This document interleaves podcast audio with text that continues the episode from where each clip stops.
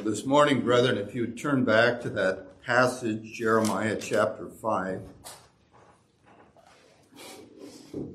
and as we listen to it read, there's a whole lot more in that chapter than we're going to get to today. In fact, we're just going to focus on the first few verses. I'm just going to read the first three verses once more, and then we're going to pray together. Run to and fro this, through the streets of Jerusalem. See now and know, and seek in her open places, if you can find a man. Is there anyone who executes judgment, who seeks the truth, and I will pardon her? Though they say, as the Lord lives, surely they swear falsely. O Lord, are not your eyes on the truth? You have stricken them, but they have not grieved. You have consumed them, but they have refused to receive correction. They have made their faces harder than rock. They have refused to return. Let's pray together. Heavenly Father, we again bless and thank you and praise you for uh, as we have celebrated both the first coming and looking for that second coming of our Lord Jesus Christ without sin in that blessed day. Blessed for all those who know and love you in truth. So we pray. Gather your saints. Gather your saints through the gospel in this time, this age. Oh, Father, this day, as we've already prayed. Use your word and call them in and generate in them that faith that overcomes the world. Father, we do pray that you'd help us in this hour to understand your word. Search us with it and give us understanding and faith. In Jesus' name. Amen. Amen.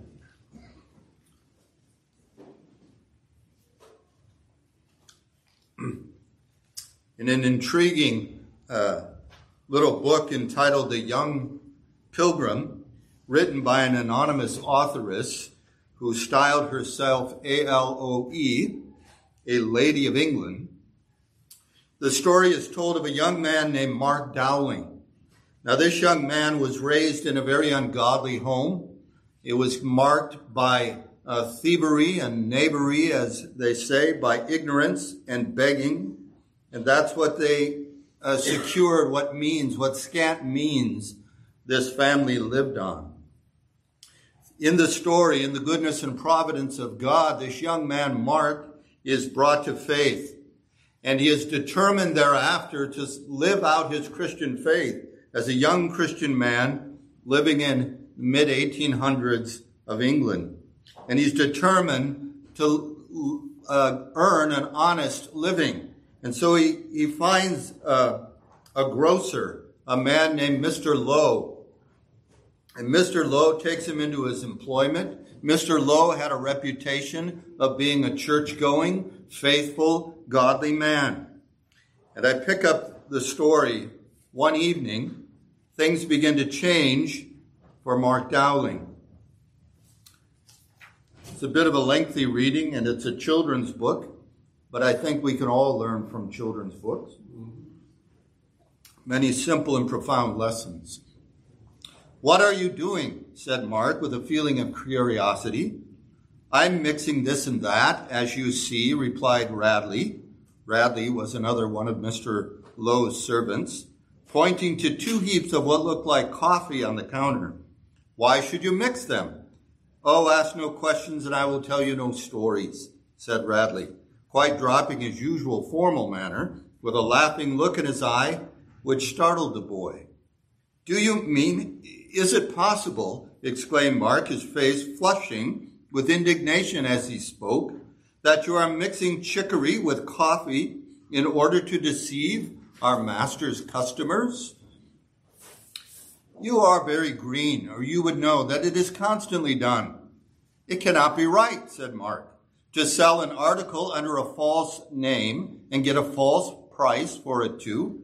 Surely Mr. Lowe does not know what you are doing. Oh, you most simple of simpletons, laughed Radley. Do you suppose that I'm doing this for my own diversion, to serve my pious master at his will? You do it by his orders then? Of course I do. I could never have believed that he could have been guilty of such a thing, exclaimed Mark, more shocked and disgusted by the hypocrisy of Lowe than by any of the open wickedness that he had ever witnessed. And you, Radley, how can your conscience let you do this wrong? My conscience is my master's. I only obey what he commands. Your conscience is your master's. Oh no, exclaimed Mark. You will have to answer for yourself before God. If I refuse to do this, I should have to leave the grocer's service. Better leave his service than to leave the service of God. Now you see in there a lesson how a young man who is led to trust in what he believed was a godly older man and his judgment and his dealings can have all that idealism smashed in a single evening. Now I suggest that there's some of that going on in our passage today in Jeremiah chapter 5. To proceed this morning, we're going to go in this, this manner. We're going to have a few prefatory remarks and then some historical background to this passage and then a brief expedition of, exposition of the text and then some applications. Before we engage in any exposition and application of the Old Testament, especially the writings of the prophets, we need to be reminded of some parameters, some qualifications, some guide rails that we don't err on the right hand or on the left in our understanding of what the prophets are saying or the Old Testament in general. To utterly disregard the relevance or the pertinence of the Old Testament would be a, to err on one side, nor to take de facto, de jure, all the promises, commands, and warnings of the Old Testament as having direct and immediate application to us in the church or to us in the nation would be to err on the other side. So to guide us, a few preliminary prefatory remarks. Five things. First of all, God's relationship to and dealings with the nation of Israel are unique. Any promises to or pronouncements upon that nation made by the prophets must take this fact into account. And we're going to be flipping around for a little bit. Turn with me to Psalm 147. We'll flip around a little bit and then we'll settle down once we get to the exposition. Numerous verses could be cited to make this point that God had a unique relationship, a covenant relationship with the people of Israel. Psalm 147, verse 19. He declares his word to Jacob, his statutes and his judgments to Israel. He has not dealt thus with any nation, or we might say any other nation. And as for his judgments, they have not known them. Turn with me also to Deuteronomy chapter 14. Deuteronomy chapter 14. We'll read the first couple verses. Moses writes, You are the children of the Lord your God.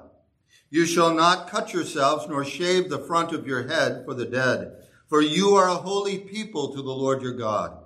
And the Lord has chosen you to be a people for himself a special treasure above all the peoples who are on the face of the earth. And then if you turn to Deuteronomy 26 and verse 16. This day the Lord your God commands you to observe these statutes and judgments.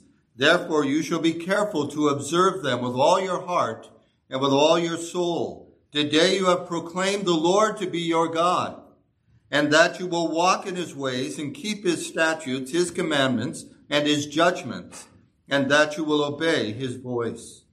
Also today the Lord has proclaimed you to be his special people, just as he promised you that you should keep all his commandments, and that he will set you on high above all the nations which he has made in praise, in name, and in honor, and that you may be a holy people to the Lord your God, just as he has spoken.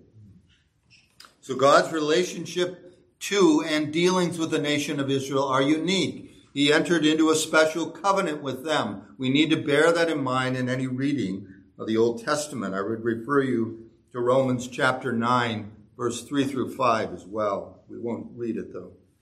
In making use of the prophetic writings, therefore, we are not at liberty to make free, unqualified use of the promises and predictions concerning Israel and apply them to the United States or to any other nation or even to the church. Sometimes the church has been accused of doing that, and we need to strike that balance. Second thing to bear in mind as we look at any Old Testament passage, especially the prophets, nevertheless, even though that is true, this is not at all to say that the writings of the Old Testament and of the prophets in particular are only concerning the nation of Israel, exclusively for her alone, and have no lessons for us Gentiles as well. For he is not the God of the Jews only, but also of the Gentiles.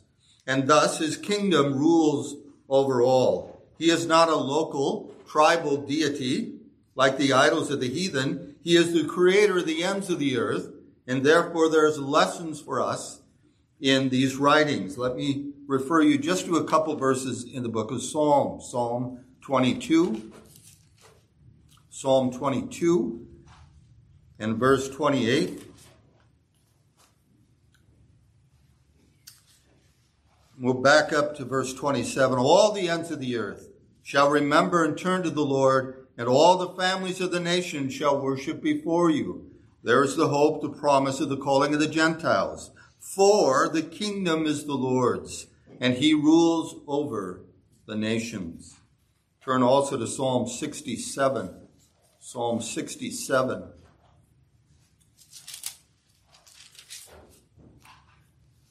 And we'll read verse 3 and 4. Let the peoples praise you, O God. Let all the peoples praise you. O let the nations be glad and sing for joy. For you shall judge the people righteously and govern the nations on earth. Romans 3:29, Psalm 103 verse 19 we could look at as well as well as many others. All of the major and many of the minor prophets make reference or prophecies concerning God's governing of all the nations, not just Israel, not just Judah and Israel, Jew as well as Gentile. Jeremiah himself prophesied concerning God's judging of Egypt, Philistia, Moab, Ammon, Edom, Damascus, Kedar, Hazor, Elam, and Babylon itself. So God concerns himself and is watching over and governing over all the nations. He is not the God of the Jews only. So we need to bear that in mind as well. Thirdly, by way of prefatory remark, God judges all nations, Jews and Gentiles, according to uniform and universal righteous principles originating in his own attributes. Originating in his own attributes. Look at the Psalms again with me. Psalm 9 this time. And there are numerous references in the Psalms to God's judging by the principles that emanate from his own person and nature and attributes. These are just a few. Psalm 9 we'll begin at verse 3. When my enemies turn back, they shall fall and perish at your presence. For you have maintained my right and my cause. You sat on the throne judging in righteousness. You have rebuked the nations. You have destroyed the wicked. You have blotted out their name forever and ever. O enemy, destructions are finished forever, and you have destroyed cities. Even their memory has perished. But the Lord shall endure forever. He has prepared his throne for judgment. He shall judge the world in righteousness, and he shall administer judgment for the peoples in uprightness. Turn with me also to Psalm 11, just a page or so over, in verse 4. The Lord is in his holy temple. The Lord's throne is in heaven. His eyes behold, his eyelids test the sons of men. The Lord tests the righteous, but the wicked and the one who loves violence his soul hates. Upon the wicked he will rain coals. Fire and brimstone and a burning wind shall be the portion of their cup. For the Lord is righteous. He loves righteousness. His countenance beholds the upright. Uh, Psalm 96, if you will. Psalm 96. What are we underscoring? That the Lord governs in righteousness over all the nations and executes its judgment in his wisdom and timing as he pleases. Psalm 96 verse 10. Say among the nations, the Lord reigns. The world is also firmly established. It shall not be moved. He shall judge the people righteously. Let the heavens rejoice and let the earth be glad. Let the sea roar in all its fullness. Let the field be joyful and all that is in it. Then all the trees of the wood will rejoice before the Lord, for he is coming, for he is coming to judge the earth. He shall judge the world with righteousness and the peoples with his truth. If we had time, I'd turn you to Isaiah chapter 40 as well, the Lord's dealings with the nations. Fourthly, the moral laws by which God judges men and nations are known by conscience, by natural revelation. They are known to the sons of men in general. Now, they were specifically and peculiarly given, as we read already, to Jacob, to the people of Israel by special revelation. But all men know by natural revelation and by conscience what the law, the moral law of God is, so that in consequence of which communications can be made to the nations in general. God can appeal to them on the basis of righteousness and say to them, are not your ways unequal? Are not your ways wicked? And they should be able to assess and judge them. God can communicate to them, uh, reason with them. Come now, let us reason together. God is able to do that because he has made known through conscience, through natural revelation, his ways and his words. Now, numerous passages come to mind. Let's just look at a couple staying in Jeremiah. The one perhaps that comes to mind is Romans 1 about how uh, the invisible things of him are clearly seen, being understood by the things which are made so that in consequence of which they, the nations, we, the people of the world, are without excuse when we violate God's word and principle. Jeremiah, gotta get back there. Jeremiah chapter, well, we'll start in chapter 9. Jeremiah chapter 9, verse 8 and 9, where we read this. The tongue is an arrow shot out. It speaks deceit. One speaks peaceably to his neighbor with his mouth, but in his heart he lies in wait. Now here God is looking even at the secret sins of our heart. And then he says this, verse 9, Shall I not punish them for these things, says the Lord? Shall I not avenge myself on such a nation as this? A nation what? A nation who is in heart and in deed, in very deed, violating the law of God. Shall not God take vengeance on them, whether they be Jews or Gentile nations? Look with me also uh, back to chapter 2 of Jeremiah.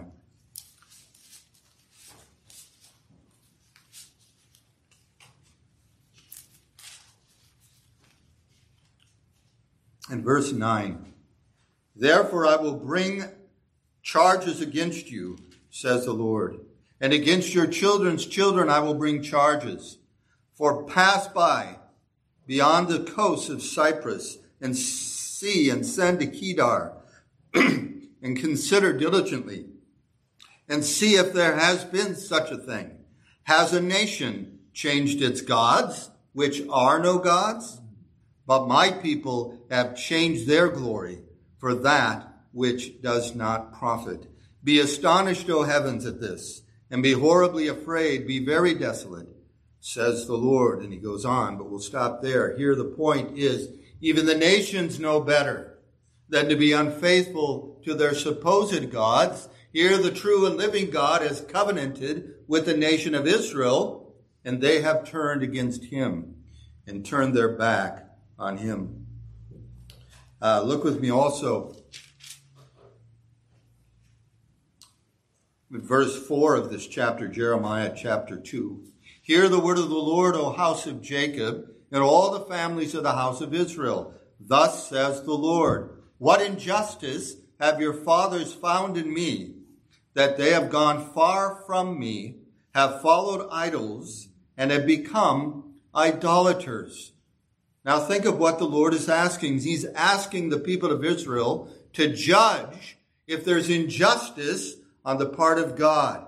By what basis are they going to judge whether there's injustice on the part of God unless they know the standard of justice that God reveals in His Word, especially, but also has revealed to them in conscience and by nature.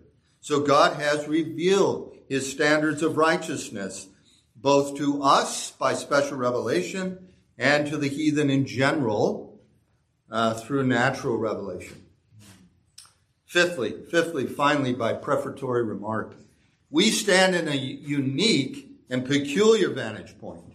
We have the great benefit of standing here under the new covenant and all the blessings and fulfillment of so much of what failed under the old covenant, we find fulfilled in the new covenant. So we have this great honor and privilege from which we may and we ought is both a privilege and a duty to assimilate and profit from all that is inscripturated in the Old Testament. I'm just going to turn you to one of those two familiar passages that in the New Testament that tell us this, Romans 15 verse 4, and I would reference 1 Corinthians 10, verse 11 as well. But Romans 15, verse 4. Here he writes, For whatever things were written before were written for our learning, that we through the patience and comfort of the scriptures might have hope. He refers the people back to all that was written in the Old Testament to say, those things are written for what? For our learning, for our profit. So we dare not neglect the study of the Old Testament. We dare not neglect the prophets and their voices and all the lessons that we can garner and gather from them. It has bearing for us upon whom the ends of the world are come. In summary, then, we need to bear these five things in mind. God had a peculiar covenant relationship with Israel. So when we read the Old Testament, we need to bear that in mind. Not everything transfers uh, on a one to one ratio to us. Nevertheless, number two, he was and is the sovereign judge of all the nations. We serve the same God, the God of the Jews and of the Gentiles, and he governs them all. Thirdly, God governs in righteousness. God governs in righteousness by uniform laws. Fourth, those laws are known to all men in conscience by natural revelation and with greater clarity through special revelation, first to his people Israel and to all the church uh, through the revelation of the scriptures. Fifthly, it is our privilege and duty to benefit from the Old Testament scriptures. Well, that brings us closer we're getting closer to our passage. I'm trying to keep an eye on the time. Uh, some historical background to this Jeremiah chapter 5. First of all, a little bit about this man, this prophet, Jeremiah. Jeremiah grew up in the city of Anathoth. Anathoth was a small town just three miles north of Jerusalem. It was one of only three Levitical cities out of the tribe of Benjamin. A Levitical city was set aside for the Levites to dwell in, and then they had uh, the privilege of using the common lands to grow their crops, to graze their animals, and so forth. Jeremiah was the son of a priest, Hilkiah. He may even have been the high priest. He may even have been the high priest who found the law in the temple in the days of Josiah.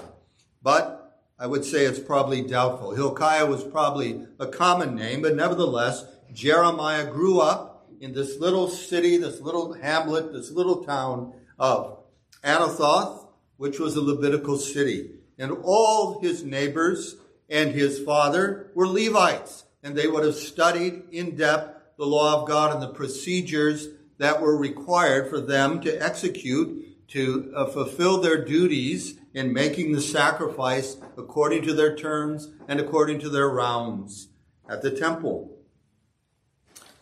We have in chapter 1 Jeremiah's calling to the prophetic office. Jeremiah is calling to the prophetic office. He at first objects. He says, Lord, I am but a youth. If you have an old King James, it says, I am but a child. I can't speak. I can't take on this responsibility of somehow being a prophet to the nation of Judah, to the people to speak your word. I am but a youth. Now, the word there, youth, is used uh, in kind of a pretty broad spectrum in the Old Testament. We refer to an infant all the way up to someone in his later teen ages. So we would speculate Jeremiah is probably in his mid to later teens. Mid to later teens. We learn here also in chapter 1 of the time of Jeremiah's prophetic ministry, beginning in the 13th year of Josiah when Josiah was 21 years of age, and he was five years, and it was five years, I'm sorry, before Josiah begins to enact those reforms of purifying and purging the nation of its idolatry and the rest. His ministry, Jeremiah's ministry, extended into the Babylonian exile, some 40 plus years. There's a wonderful painting, you've maybe seen of Rembrandt, a picture of Jeremiah weeping over the city of Jerusalem, burning in the background. But it portrays him as a very old man. And Jeremiah, if he began his ministry in his later teens, was now in his mid 50s. He's not much older than Philippe, so I doubt if he looked as old as that picture, if you've ever seen it. But it is a telling picture in that it reflects the grief with which Jeremiah wept over the destruction of the city. What happens to Jeremiah in his latter days? Okay, the Babylonians come. Uh, there's a rebellious group of people who say, We're not going to Babylon. And Jeremiah told them to go to Babylon, to submit to the king of Babylon. They refused. They gathered Jeremiah by stealth, so to speak, and they all fled off to Egypt. What happens to him after that? Well, we're left uh, to tradition. According to one tradition, Jeremiah was stoned to death in Tahpanhes in Egypt by the Jews. He probably continued to exhort them to return and submit to Babylon. Another tradition suggests that Jeremiah and Baruch fled Egypt when the Babylonians eventually came down there to destroy the Egyptians, they fled and made their way either back to Judea or all the way back to Babylon. But we don't know for sure. But we do know this. Jeremiah had an extensive 40 plus year period of prophetic ministry. Well, what specifically was the time of Jeremiah's prophecy here in chapter 5? According to chapter 1, verse 2, Jeremiah began his ministry in the reign of Josiah in his 13th year at what time precisely the utterances of chapter 1 through 5 or chapters 1 through 6 were given, we cannot dogmatically establish, but it would appear, if you look with me at chapter 3, verse 16, he says, I get to the right chapter, chapter 3, verse 16. Then it shall come to pass when you are multiplied and increased in the land in those days, says the Lord. No, no, that's not what I want either. I'm sorry, 3 verse 6. The Lord said also to me in the days of Josiah the king, Have you seen what backsliding Israel has done? She has gone up on every high mountain and every green tree, and there played the harlot. So, chapter 3, it's still during the reign of Josiah that he's prophesying. And there's not a real big change in these things until we get to chapter 7, verse 1. So it is most likely that chapter 5, this prophecy is given during the reign of Josiah. One other thing to, to help us establish that is in Second Chronicles chapter 20, 35. Second Chronicles chapter 35. We read of the death of Josiah in verse 24 of that chapter. Second Chronicles 35 verse 24. His servants therefore took him, him being Josiah, out of that chariot and put him in the second chariot that he had, and they brought him to Jerusalem. So he died and was buried in one of the tombs of his fathers. And all Judah and Jerusalem mourned for Josiah. And then verse 25, Jeremiah also lamented for Josiah. And to this day, all the singing men and the singing women speak of Josiah in their lamentations. They made it a custom in Israel, and indeed they are written in the laments. So by this time, Jeremiah's reputation is well enough established just by the end of the life of Josiah as a prophet that it's noted that he specifically lamented and mourned at the passing of Josiah. So that serves to underscore my contention that chapter 5 was likely in the days of Josiah. Third thing, a little bit of the history of Israel. God had brought them out of the land of Egypt, settled them in the land of Canaan. They had been united until the death of Solomon, when the nation was divided into the northern and southern tribes, Israel and Judah, as they're often referred to. The southern tribes of Judah had been spared the destruction and exile that befell the northern kingdom of Israel by the hand of the Assyrians. You'll remember the intercession of King Hezekiah and the prophet Isaiah had prevailed to avert the blast of God's judgment upon Judah at that time.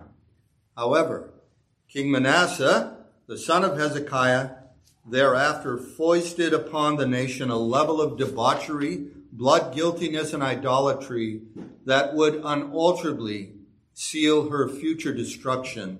And even though Manasseh himself repented in his latter days, the damage we might say was already done, and God's determination to judge the people and to send them into exile had already been made. Manasseh's son Amon for two years continued in the wickedness of his father and increased more and more. He in turn was succeeded by Josiah at the tender age of eight, but at 16 we read that Josiah began to seek the God of his father David. And at 20, in the 12th year of his reign, he began that purging of the nation from its idolatry and reforming the nation. In the 18th year of Josiah's reign, he set about repairing the temple, which had become quite dilapidated by the idolatrous use that had been made of it. During those repairs, the book of the law was found, including the book of Deuteronomy, if not the whole of the Pentateuch. And Josiah, on the basis of that, made even further reforms, even reestablishing uh, the sacrifices and reestablishing the Passover and so forth. Fourthly, uh, the state of Israel at the time then of Jeremiah's prophecy. Jeremiah, uh, Judah having escaped and outlasted the Assyrian threat, now for the past 80 some years had lived in peace since this Assyrian demise. But at the same time, they had grown overconfident that no evil could befall them. When we get to chapter 7 of Jeremiah, they talk about the temple of the Lord are these. We trust in the temple, no evil can befall us, because we're the faithful remnant whom God has preserved. But such was not the case. Babylon was as yet no great threat, and Egypt, they vainly believed, was a sure ally to them. Turn with me to Jeremiah chapter 2, verse 33 through 37. Trying to speed up here a little bit. Verse 33, he says, Why do you beautify your way to seek love? Therefore, you have also taught the wicked women your ways. Also on your skirts is found the blood of the lives of the poor innocents. I have not found it by secret search, but plainly on all these things. Yet you say, because I am innocent, surely his anger shall turn from me. Okay, they had a vain confidence that they were innocent. Behold, I will plead my case against you, because you say, I have not sinned. Why do you gad about so much to change your ways? And also, you shall be ashamed of Egypt as you were ashamed of Assyria. They were trusting Egypt to help them if Babylon ever became a serious threat to them, but it was a vain confidence as well. Israel in her early days had been the special object of the Lord's affection and jealous protection. Uh, Jeremiah chapter 2, 1 through 3 and 7 through 8. We won't read it for space of time. The land now, however, was given to idolatry, referred to as spiritual harlotry and adultery. They were a thoroughly pluralistic society, if you will. But not only were the people given to idolatry, to spiritual adultery, but also to a host of other evils that Jeremiah addresses covetousness, physical adultery, deceit, and injustice. Into this whole context, then, Jeremiah speaks his prophecies, and specifically that of our text. So we're going to look at the exposition of this text under five quick headings. The Lord's commission, Jeremiah's doleful confession, Jeremiah's attempted mitigation, Jeremiah's shattered idealism, and then the inevitable predicted judgment. The Lord's commission, Jeremiah's doleful confession, Jeremiah's attempted mitigation, and Jeremiah's shattered idealism. Turn with me back then to Jeremiah 5. Look at verse 1 and 2 with me. The Lord commissions Jeremiah with these words Run to and fro through the streets of Jerusalem, see now and know and seek in her open places, if you can find a man, if there is anyone who executes judgment, who seeks the truth, and I will pardon him. Though they say, as the Lord lives, surely they swear falsely. In order to demonstrate to Jeremiah, and by him to all of Judah, and to the nations for that matter, that his coming wrath upon Judah and upon Jerusalem was just and right, God commissions Jeremiah to make a thorough search of the city of Jerusalem. He goes first to the streets, that is to say, the narrow streets, if you will, where the poor and the common people resided in the city of Jerusalem. And then he was to go to the open places or the open square where commerce was conducted and where the rich and upper class would tend to be uh, as well as the common people. There he was to seek for a man who would stand for justice, not merely to speak of it, not merely to assent to it, agree to it in his heart, agree to it in his mind, agree to it with his mouth, but to work and act upon it, to speak truth and righteousness, and to live after it, to labor for uprightness, to give the effort, to take the risk in whatever sphere or station they found themselves. For if such a man could be found, God was ready to pardon, ready to turn away his fierce wrath that he had pronounced upon the nation, turn away from it and to spare them if such a man could be found. He adds also in verse 2 that he was not looking for mere pretenders. Notice what he says. Though they say, as the Lord lives, surely they swear falsely. He wasn't just looking for a people who drew near to him with his lips, but their hearts were far from him. He was looking for a true man of God. That's what he was looking for. Mere claimants to righteousness, no. For a host of them could be found throughout the city, but the Lord knew they weren't what they were outwardly, inwardly. They professed to be uh, true believers, faithful people of Israel, but inwardly they were not. The priests we read elsewhere were corrupt, and the prophets we read were false and spoke a vision of their own hearts.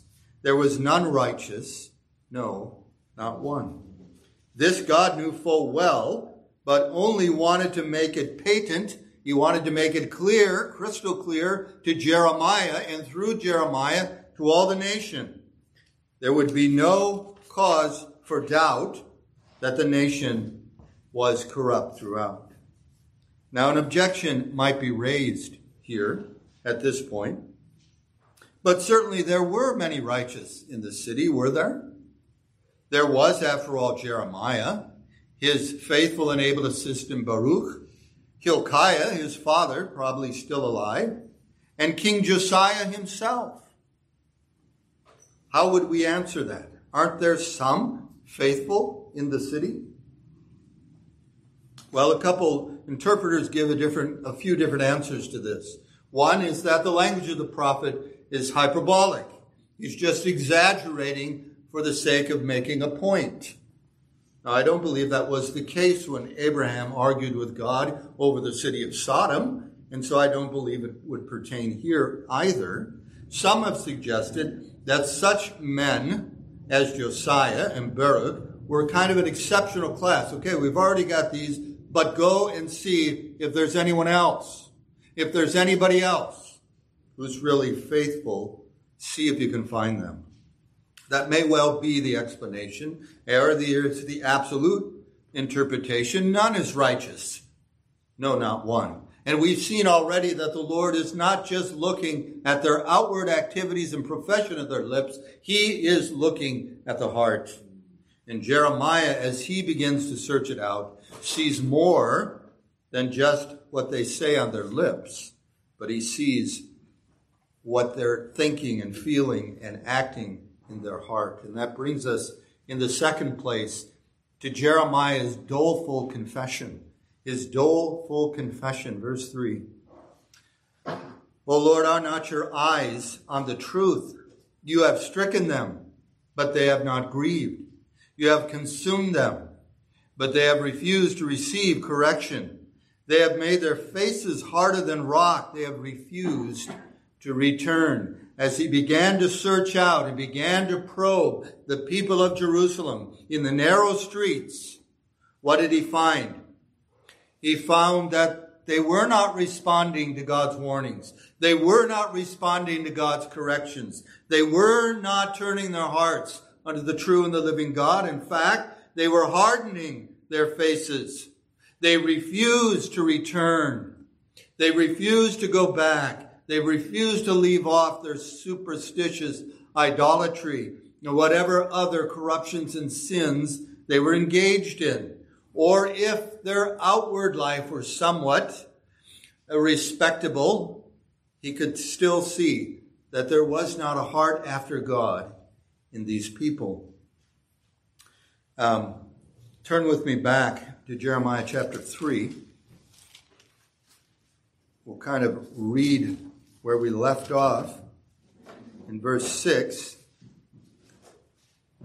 how they responded to the Lord's dealings. Verse 6 again. The Lord said also to me in the days of Josiah the king, Have you seen what backsliding Israel has done? She has gone up on every high mountain and under every green tree, and there played the harlot. Now notice, all indications are that Jeremiah is, is of a tender heart and of a tender spirit, a gracious man, more willing to forgive and to overlook faults. And the Lord has to time and again say, But look, Look what they're doing. Are not we that way sometimes? But the Lord has to point out how grievous are the sins that are being committed. Verse 7. And I said, after she had done all these things, Return to me, the Lord's calling the nation. But she did not return.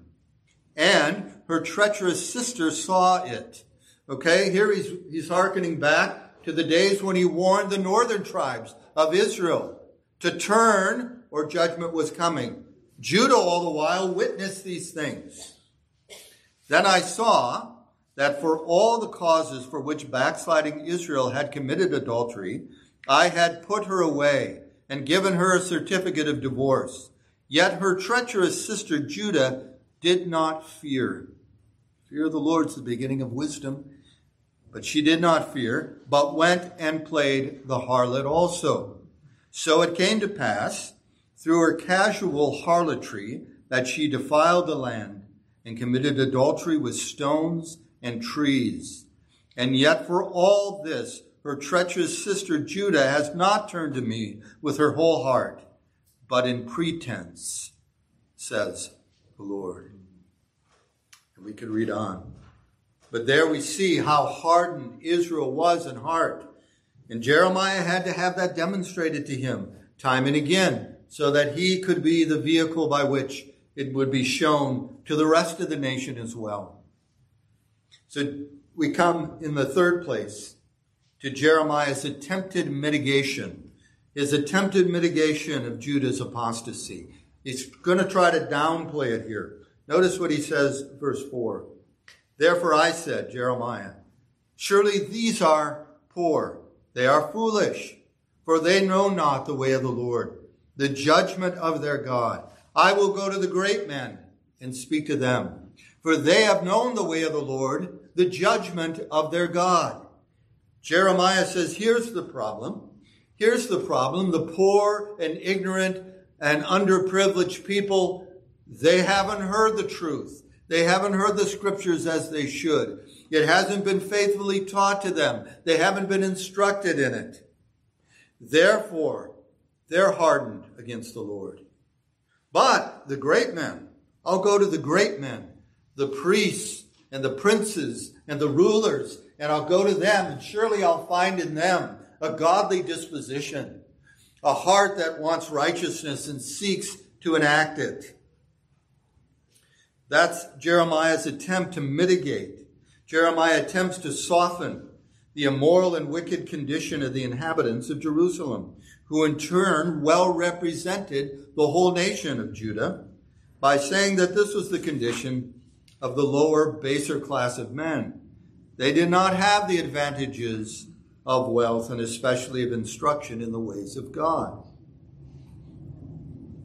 So then he goes as I said to the great men. Now, as he does so, I want you to bear in mind the background. Here's why we spent so much time on the background. Jeremiah was a teenager, perhaps, maybe his early 20s by now, when he's making this prophecy. He had grown up in a Levitical city, surrounded by priests, many of whom were at least perfunctorily faithful to learn their duties under the, under the Old Testament to learn their duties and to teach them and to follow them out. His father, perhaps, most likely was a godly man, and he had learned from his example. He had been uh, kept, as it were, in something of a bubble, shielded from all the wickedness that was all around him in the nation. But here, here now he comes. He says, okay, I understand. The poor people, they're ignorant, and they're acting in these ways. But the great people, the priests, the princes, surely they're of a disposition, a different disposition. But listen what he says, verse 5. I will go to the great men and speak to them, for they have known the way of the Lord, the judgment of their God. But, oh, those biblical buts. But these have altogether broken the yoke and burst the bonds. The yoke of what? The yoke of righteousness, the yoke of the law, the bonds that would bind them to the true and the living God. They've broken them off. These, even the great men, had cast them off. You remember later when God takes Ezekiel into the inner part of the temple and shows them the princes. They're worshiping idols in the very temple of God. So much wickedness being going on, even by the leaders of the nation that was he was blind to. So we come in the fourth place to Jeremiah's shattered idealism. He grew up with this idealistic, if you will, view of the law and of the nation and of all the promises and all the instructions, no doubt. Those things were precious to him. But now those things are shattered as he sees the real condition of both the low and the high classes, both the rich and the poor, both the leaders and those who are led. Jeremiah, we know, was still a young man, and having been raised in the home of a priest, may have well known the way of God, as he describes it, and may well have viewed the great man of the city with a natural youthful naivete. But now this last vestige of idealistic expectation is shattered. Even the great men had broken the gracious yoke of God's law from off them. They had emancipated themselves from obedience to righteousness and wittingly had become slaves of sin.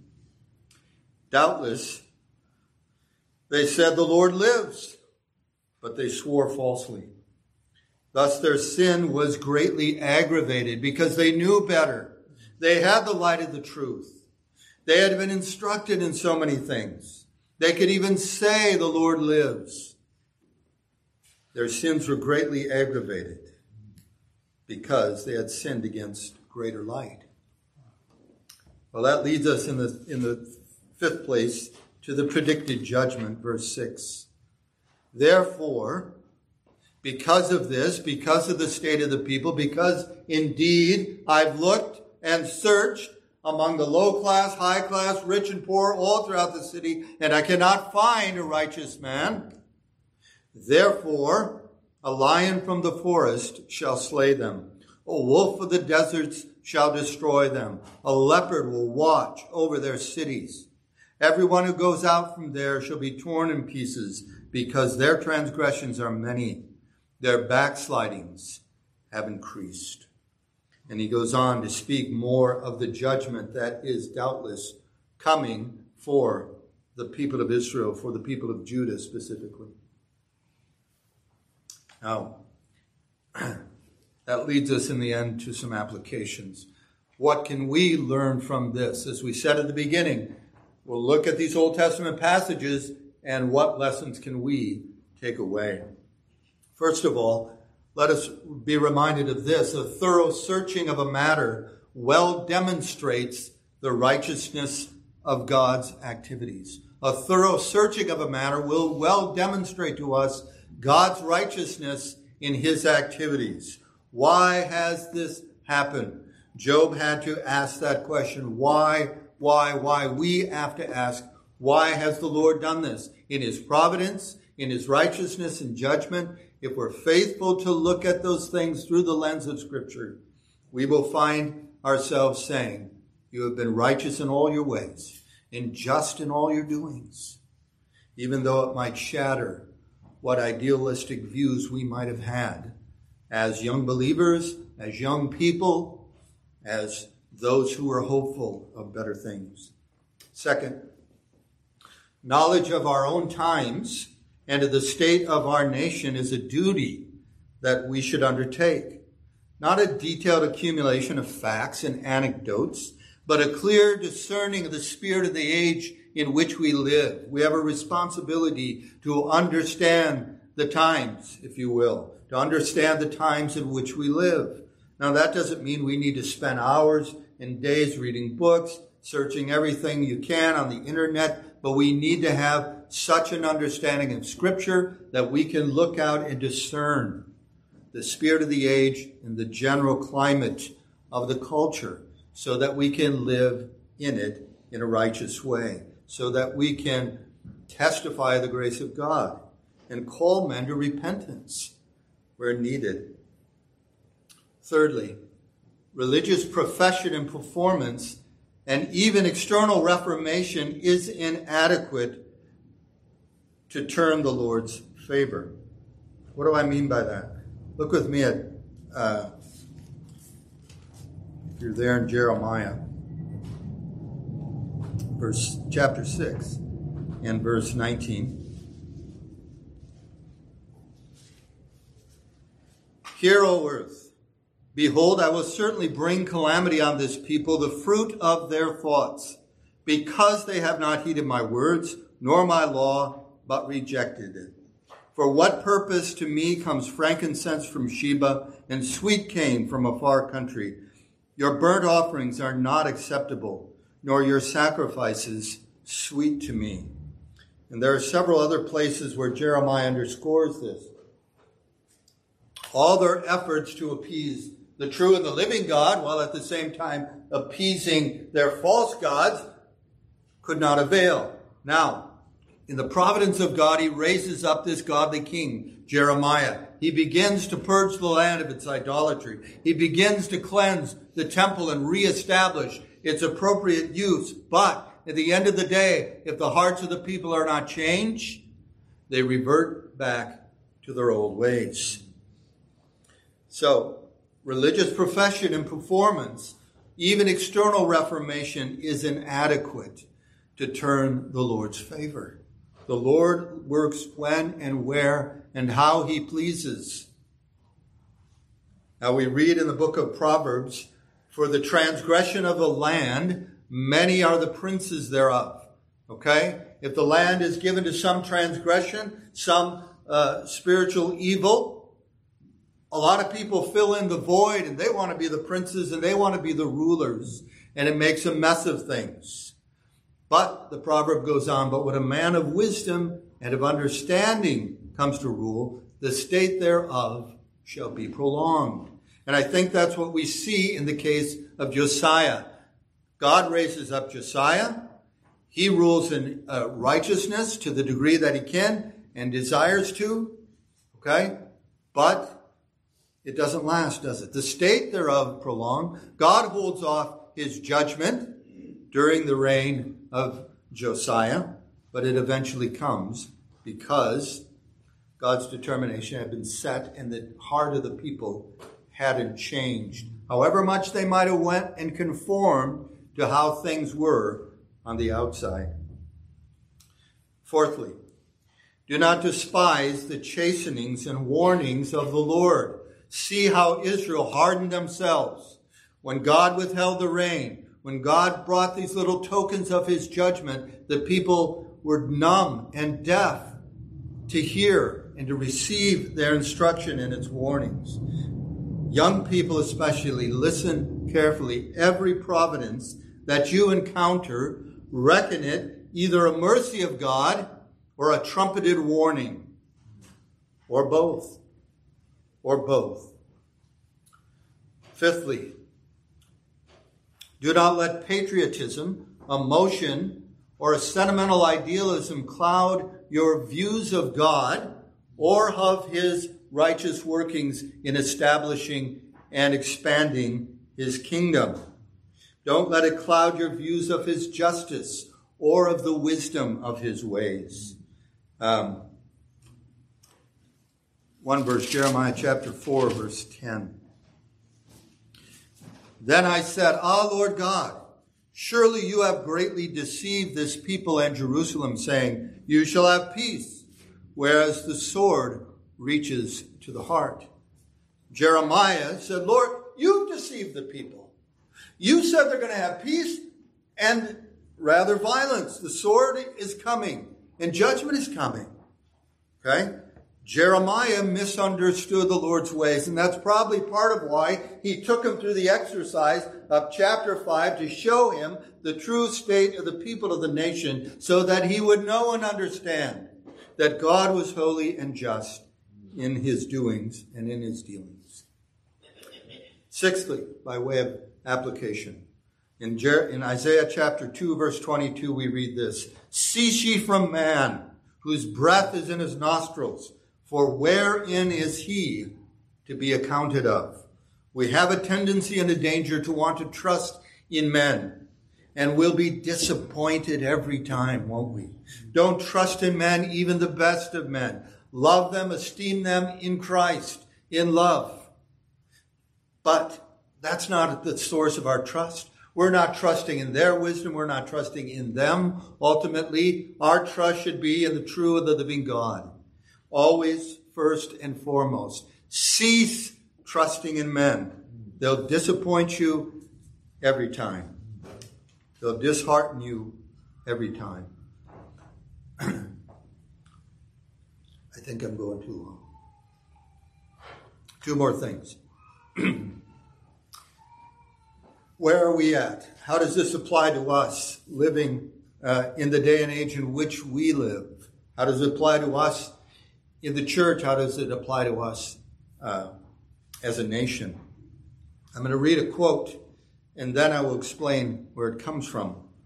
he is describing the sad state of affairs in his nation, which, by the way, is our nation.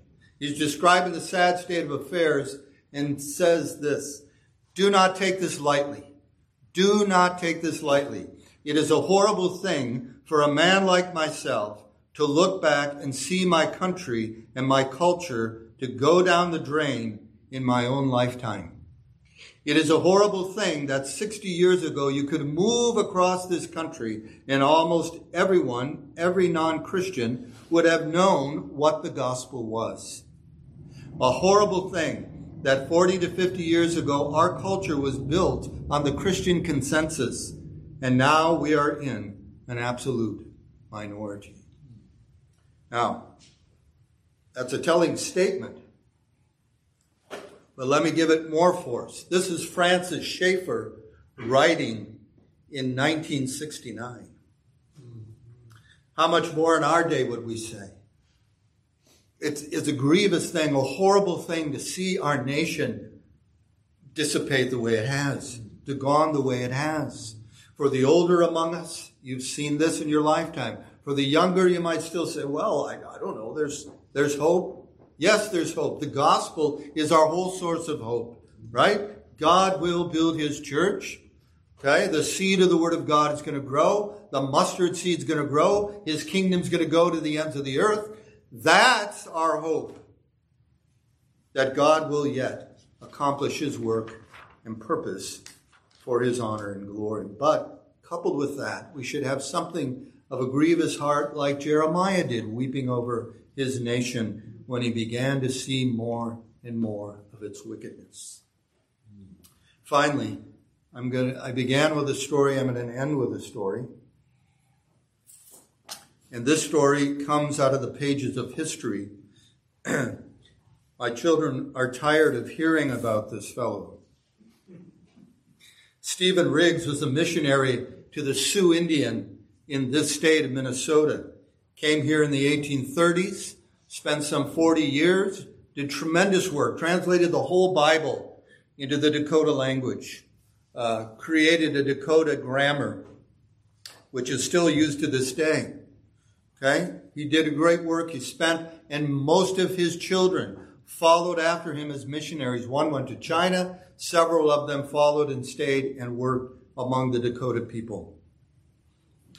One of his sons, Alfred, some years later, wrote about his experience growing up, uh, the only white people, so to speak, in Indian territory. And he says, My first serious impressions of life was that I was living under a great weight of something. And as I began to discern more clearly, I found this weight to be the all surrounding, overwhelming presence of heathenism. And all the instincts of my birth and the culture of a Christian home set me at antagonism to it at every point. And he goes on, writes later. Excuse me. Excuse me. Next to our own home, we learned growing up to love the homeland in the States, where our parents came from. His mother from uh, Massachusetts, his father from Ohio. You know, Ohio in his early days was even on the edge of the wilderness, if you will. Okay? We were taught to think about that. A longing desire to visit the states possessed us. We thought that there we should find a heaven on earth. This may seem a strange idea, but as you think of us engulfed in heathenism and savage life, it should not seem so strange. It was like living at the bottom of a well with only one spot of brightness overhead. Of course, it would be natural to think that the upper world was all brightness and beauty. Thus, all our glimpses of another life than that of heathenism came from the States. There, all our ideas of Christianized society were located. The correspondence of our parents with friends left behind. The pages of the magazines and papers of the monthly mail and the yearly boxes of supplies were the tangible tokens which in our innocent minds awaken visions of the wonderful world of civilization and culture in the East. When the number of our years got well past the single figures, then we went to the States to carry on the education begun at home. Then came the saddest disappointment of all our lives. We found we were yet in a good way from heaven. For me, the last remnant of this dream was effectually dispelled when I came to teach a Sabbath school in a backcountry neighborhood where the people were the driftwood of Kentucky and Egyptian Illinois. Thenceforth, the land of the Dakotas seemed more like the land of promise to me. From that time, the claims of the work in which my parents were engaged grew upon my mind. And he goes on to say, What is the point? The point is, he grew up engulfed in heathenism, and he had this idealistic view that where Christianity had made its mark, left its mark on society, surely that was a golden city, a heaven on earth. But when he came to see it in person and for real, he realized here we have no resting place. Here is not our home. This is not the place. And so it was for Jeremiah. His idealism was shattered. And at the end of it, we could despair, couldn't we? We could despair except what? Except we believe to see the light of the Lord in the land of the living. The gospel still is making its triumphs. Glory in every sentence you heard of the conversion of a sinner. It may be only one or two here and there, but let us rejoice in it. God is building his kingdom. All praise and glory to his name. Let's pray. Father, we thank you for this, your word, and pray that you would leave its impression upon us, uh, that we would not rest our hopes uh, in culture, we would not rest our hopes in men, we would not rest our hopes in anything, but that the gospel is the power of God unto salvation to everyone that believeth. Oh, Father, further that work according to your promise, promises given to us under the new covenant, and promised in types and shadows under the old. Fulfill your word and glorify your name, and may men give you the praise and glory that is due you at every turn. And especially at this season of the year, would men not just uh, sing the carols, but inquire what these things mean. In Jesus' name, amen.